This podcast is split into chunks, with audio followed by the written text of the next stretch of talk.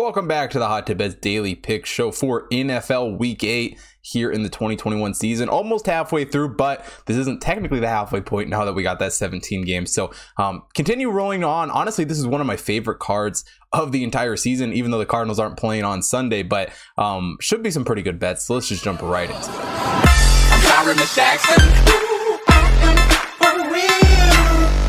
The first game I'm taking a look at on this week's card, the Eagles taking on the Lions. Two teams that I've been on in a lot of games this year. You know, the Eagles two and five on the year, Lions yet to win a game, 0 and 7 on the season, but if we're looking at this Lions team, they are just such a competitive football team. Probably the most competitive football team I've ever seen at 0 7. You know, go out last week against the Rams and look like early they're going to stun them, you know, do something crazy, um, you know, with the, the onside kick, the fake punt, but um, do end up losing that game. But, you know, Dan Campbell is a guy who's really just finding ways to keep him in games. Obviously, that record breaking field goal against the Ravens is a, is a game they probably should have won, which they probably could have back because, you know, how many times are you going to have Justin Tucker? Uh, break the NFL record to win the game. But you know, the Lions, they're just tough to read, but it's not like the Eagles have played a whole lot better. Sure, they have two wins, but have they really improved from where they were last year? You know, they go and get rid of Wentz and Pederson in the offseason. Um, but Jalen Hurts, while he, you know, has had moments and he had a great,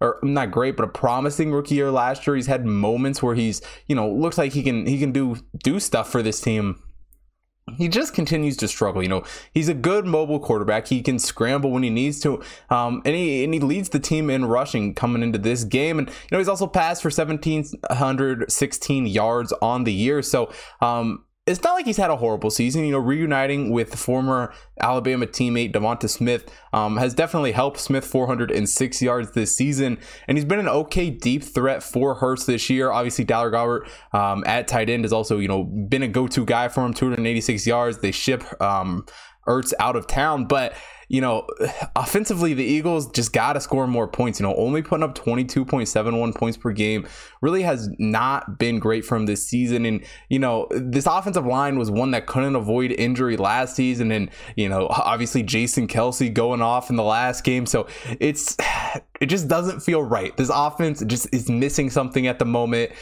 eh, and they just need something else. The Lions, on the other hand, you can't say they've been much better because they really haven't. Obviously, Jared Goff hasn't had himself a, a great season by any means, but still thrown for 1773 yards in the season as well as eight touchdowns. Tj hockenson you know has been his go-to guy at receiver you know tight end leading the league um, or leading the team rather in receiving. 359 yards on the season for him. Devonta smith or um, yeah devonta swift is also doing a pretty good job for this team. You know, strong running back, but he's also you know second in receiving yards for this Lions team with 391 yards. Um, and while this offense has you know definitely been nowhere near perfect, they've really you know seen improvements. We've seen them have moments, and we've seen them been able to to mesh together at times. Unfortunately, not leading to a win and only leading to 18.29 points per game, but when I really break this game down and really look at these two teams, there's not a a game that the Eagles need to win more, and there's not a more winnable game that the Lions could really have at the moment. You know, this Lions team on defense, they have a ton of holes that they need to fill. Um, but you know, the secondary got a little bit of help um, after last season, and, while they still have some te- holes to fill, no doubt, um, they're definitely a team that that has potential if they can really just get everyone on the same page and and, and really play better team football. You know, um, the Lions have have kept games close and they've been able to cover spreads, which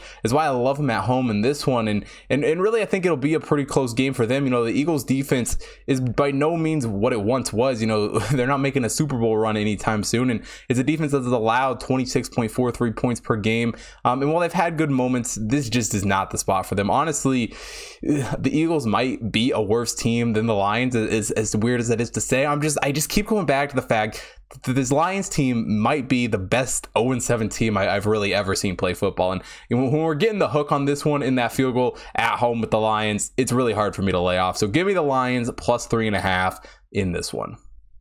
For the next game on the card, the Jaguars travel up to Seattle to take on the Seahawks.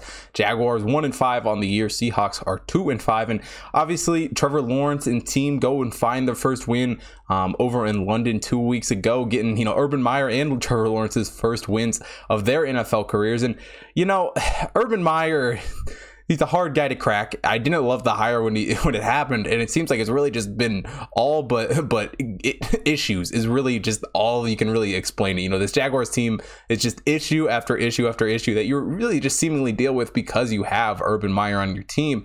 As far as the Seahawks team goes, you know, it was another team that I wasn't super high on going into the season, and that was even with Russell Wilson at quarterback. You know, go back and listen to the preview. I projected that the Seahawks were probably going to end up with a top five, potential top 10 at least draft pick, even with Russell Wilson still in. Granted, a little bit of Cardinals bias in there, but, you know, I, but it's proven to be right. You know, sure, Geno Smith is now their starting cornerback, and while he's not a good quarterback by any means, he's serviceable, I guess would be the best way to say it. You know, he's been not good, just not good.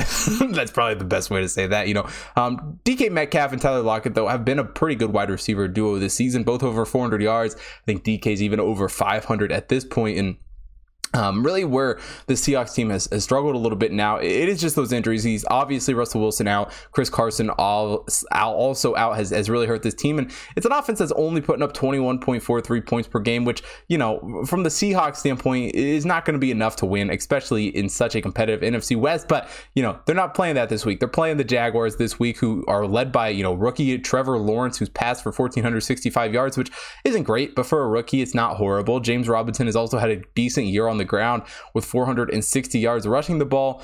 Um, really, though, the offensive line does have some question marks, which I think has really hurt this team. it's, it's been hard to protect Lawrence. It's been hard to get a good run game established.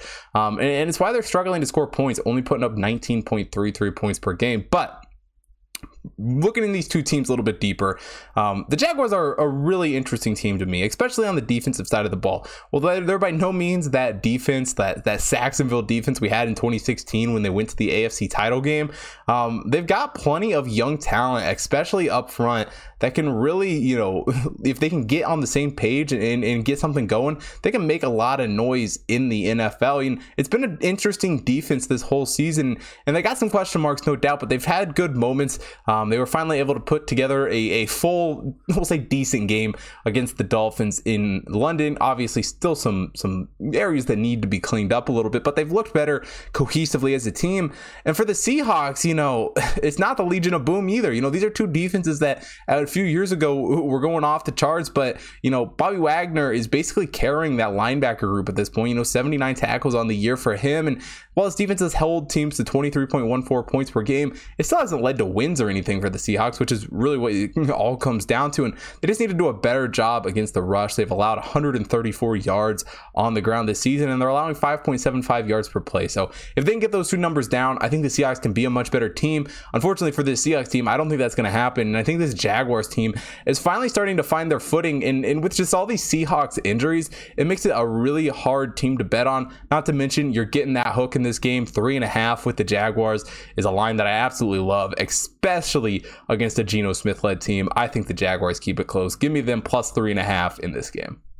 And for the final game of the day, Sunday Night Football, we got the Cowboys taking on the Vikings. Cowboys entered this game five and one on the year. Vikings are three and three. And for this Cowboys team, you know, lose that Week One game to the Buccaneers on opening night, but they have been a very competitive team since then. And let's be honest, they were pretty competitive even in that game. You know, held their own um, at least for a time against that Buccaneers team. And in the last five games, they've just looked like a very very good team. Sure, you know, having to take it to overtime against the Patriots, and they've had a couple of close calls, but any team's going to have that. You know, team's just going to blow everyone out week in and week out. And Dak Prescott has been a stud after returning from injuries, passed for 1,813 yards, 16 touchdowns um, on the year. And well, this offensive line was one I wasn't super impressed with going into the year, they've they found ways to to keep guys healthy. You know, um, not a whole lot of devastating injuries or anything like that for the Cowboys, um, at least of note and CeeDee Lamb has also had some some pretty good years here in his second year. Um, you know, his, rookie year was a, a, fun one to watch, and 497 yards already this year.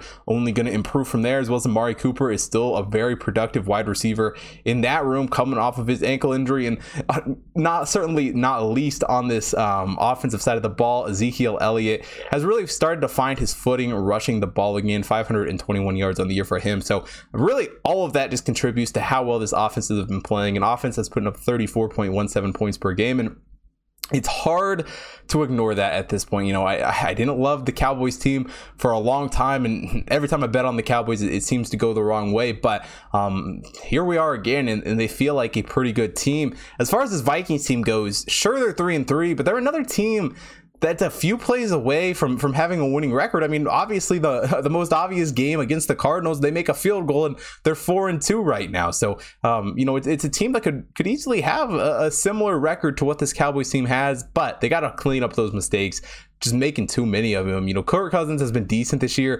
1,769 yards for him. And Justin Jefferson has obviously been one of the better wide receivers in the league with 542 yards, three touchdowns. Adam Thielen's also been a pretty good threat, got five touchdowns himself. So, you know, he's got guys to throw to, no doubt. Um, but they got to open up the offense a little bit better. You know, they're just not putting up a ton of points, only 24.5 points per game. And sure, a lot of that's going to come with Dalvin Cook hopefully being 100% again. Um, and when he is, he's one of the best running backs in the league. But it's not like Alexander Mattison is a horrible running back when when Cook's not there. It's just it's just obviously not going to be quite nearly um, the same output. And, and, offensively, I think this Vikings team is going to have a little bit of struggles against the Cowboys defense. That um, again, like I've said for a couple teams on this preview, isn't what it once was. You know, they've had some some major linebacker issues last season, but Micah Parsons comes in, hopes to try to alleviate some of those. And it's a defense that's played pretty well this season. They've held teams to 24.33 points per game. Um, they are allowing 6.34 yards per play, which which again isn't great, but when you're winning games, does it really matter? and, and for the Viking defense on the other side, you know, they've definitely been strong this season. You know, the line, D line um, is one of the strongest in the NFL, no doubt. But the lackluster secondary um, really puzzles me at times. You, you, honestly see guys getting burnt just wide open areas of the field um, in, in these Viking games. And I think Dak Prescott and CeeDee Lamb, Amari Cooper are really just going to pick all of those apart and really score with ease against a Viking secondary that's, let's be honest, just is not that great right now it's a Vikings team that just in general um, is going to have some issues in this game um, if they didn't clean it up during that bye week. But with all that said, I really love the Cowboys minus one and a half in this game. I think it's a pretty easy cover for them. Honestly, I'm, I was kind of shocked it was that low. I was, you know, at least three, which is around where it opened at, but um, I'm surprised it got this low and that so much money came in on the Vikings. But um, either way, give me the Cowboys minus one and a half in this game.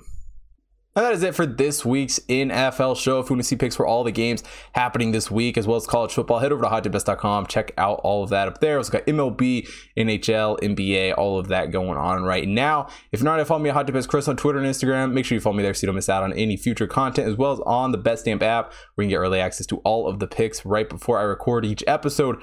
Also, follow the Hot Tip Bets main account on Twitter, Instagram, Facebook, TikTok to stay up to date on all of the computer model action over there.